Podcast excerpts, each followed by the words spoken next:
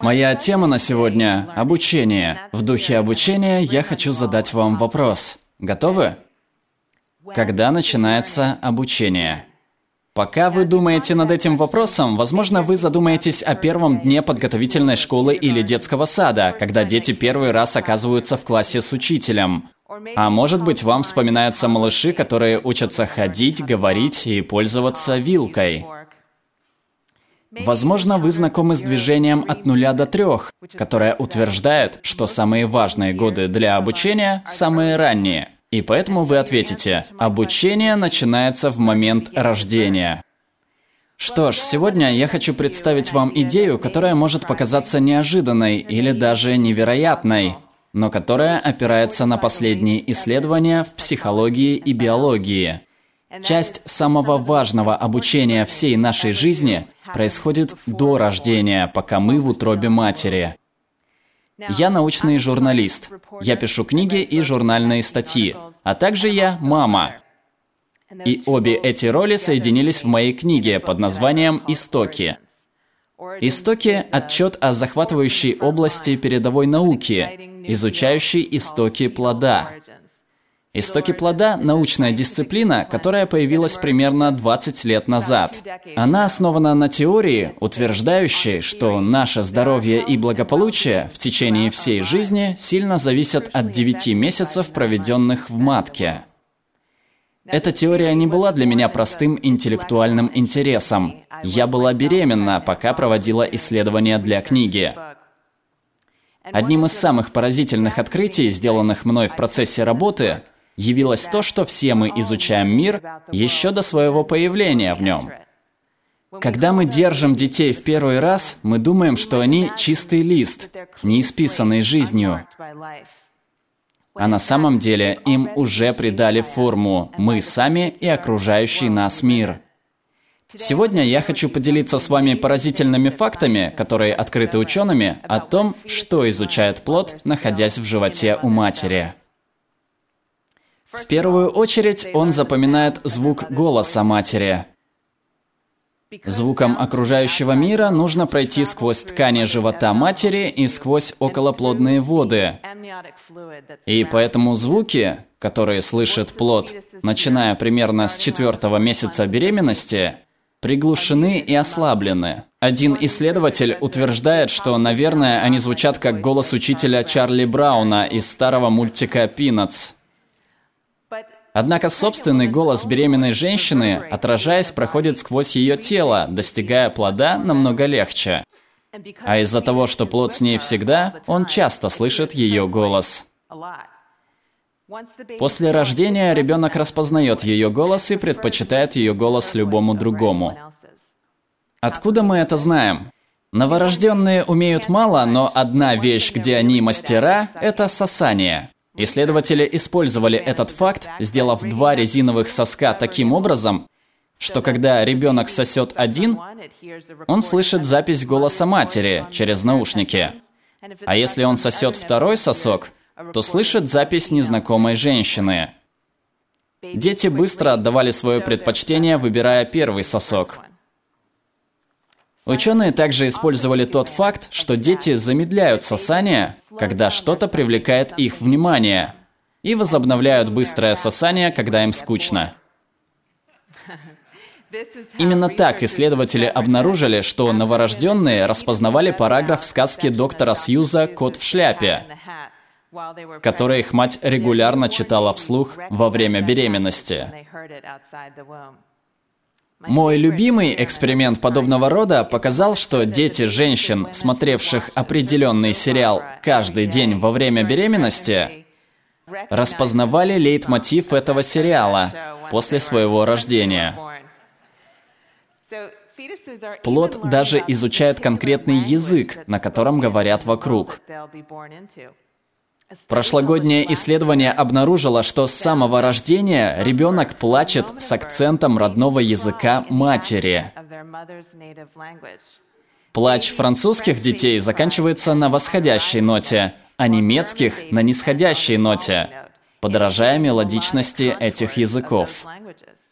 Почему полезно обучение на стадии развития плода? Возможно, оно увеличивает шанс ребенка на выживание. С момента рождения ребенок лучше отзывается на голос человека, который наиболее вероятно будет за ним ухаживать, на голос матери. Ребенок даже плачет голосом матери, помогая ей еще больше полюбить его и давая ему преимущество в наиважнейшей задаче изучения и понимания своего родного языка. Однако плод в матке изучает не только звуки, а также вкусы и запахи. К седьмому месяцу беременности вкусовые рецепторы плода полностью развиты, и его обонятельная система уже функционирует. Вкус и запах еды, которую ест беременная женщина, добираются до околоплодных вод, которые непрерывно глотает плод. Дети запоминают и после рождения предпочитают эти вкусы. В одном эксперименте группу беременных женщин попросили выпить большое количество морковного сока в течение последнего триместра беременности, а контрольная группа пила только воду. Шесть месяцев спустя новорожденным предложили кашу, смешанную с морковным соком, и наблюдали за выражением их лиц во время еды. Дети женщин, пивших морковный сок, ели больше каши с морковным соком, и по их виду она им нравилась больше. Французская версия этого эксперимента была проведена в Дижоне, во Франции, где исследователи обнаружили, что дети матерей, которые потребляли еду и напитки со вкусом лакрицы в течение беременности, отдавали предпочтение анису как в первый день жизни, так и позднее, на четвертый день жизни. Дети матерей, которые не ели анис в течение беременности, показали реакцию, примерно переводимую как гадость. Это означает, что мать обучает плод тому, что безопасно и полезно есть. Тем самым плод также обучается культуре, частью которой он станет. Через одно из ее самых сильных выражений – еду. Его знакомят со вкусами и специями, характерными для кухни в его культуре, еще до рождения – но оказывается, плод усваивает и большие уроки. Однако сначала я хочу обсудить кое-что, о чем вы, может быть, думаете. Концепция обучающегося плода может вызвать попытки развивать плод, например, проигрывая Моцарта через наушники на животе беременной. Однако девятимесячный процесс формирования, происходящий в матке, намного глубже и важнее.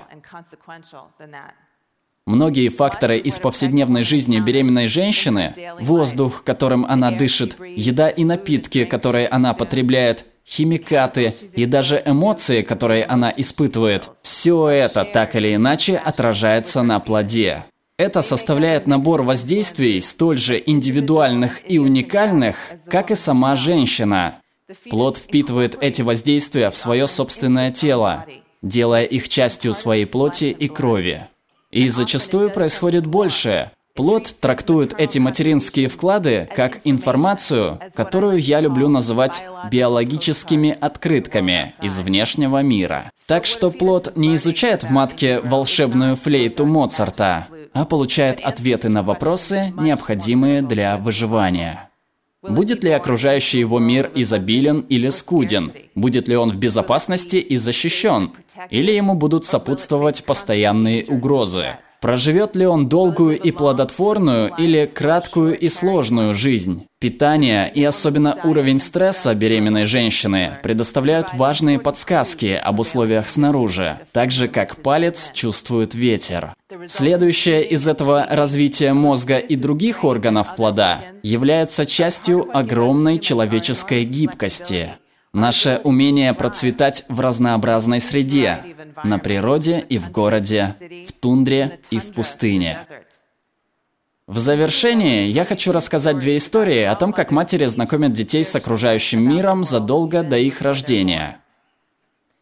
Осенью 1944 года, в самые сложные дни Второй мировой войны, немецкие войска оцепили Западную Голландию, отрезав все поставки продовольствия. Начало фашистской блокады совпало с одной из самых жестоких зим за несколько десятков лет. Вода в каналах промерзала насквозь. Еды не хватало. Многие голландцы выживали на 500 килокалорий в день.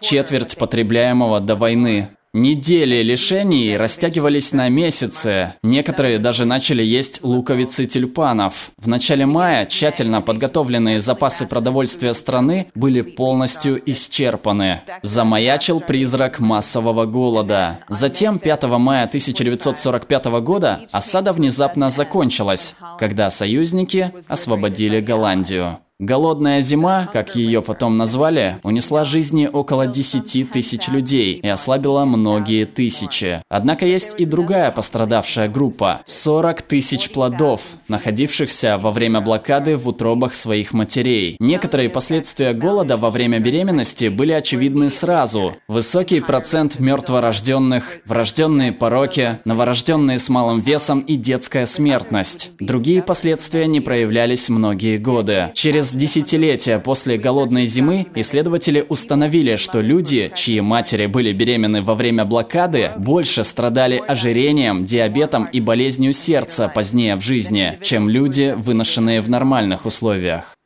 Опыт внутриутробного голода у этих людей очень сильно изменил их тела. Они страдают от повышенного давления, нездорового уровня холестерина и пониженной переносимости глюкозы, предвестницы диабета. Почему голод в утробе матери влечет за собой болезни позднее в жизни? Мы объясняем это тем, что плод старается извлечь лучшее из плохой ситуации. При дефиците питания основные питательные вещества направляются к самому важному органу – мозгу, обделяя при этом такие органы, как сердце и печень. Это обеспечивает краткосрочное выживание плода, но расплата приходит позднее в жизни, когда эти органы, изначально лишенные питания, становятся более восприимчивыми к болезням болезням. Но это еще не все. Похоже, что плод считывает информацию внутриутробной среды и физиологически подстраивается под нее. Он готовит себя к тому миру, который встретит его по другую сторону матки. Плод настраивает свой метаболизм и другие физиологические процессы, предугадывая среду, которая его ожидает. В основе прогноза плода лежит то, что ест его мать. Пища, потребляемая беременной женщиной, рассказывает историю, сказку об изобилии или ужасающие хроники лишений.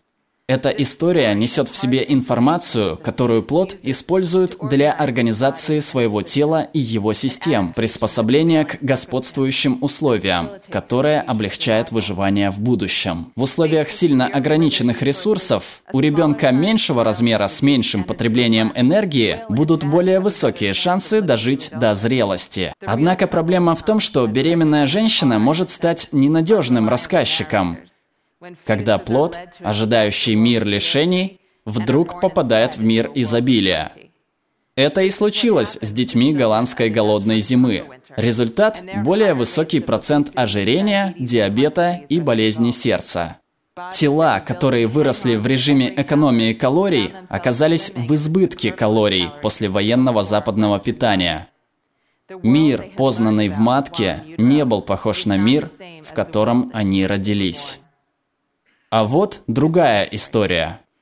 11 сентября 2001 года в 8.46 десятки тысяч людей находились вблизи Всемирного торгового центра в Нью-Йорке.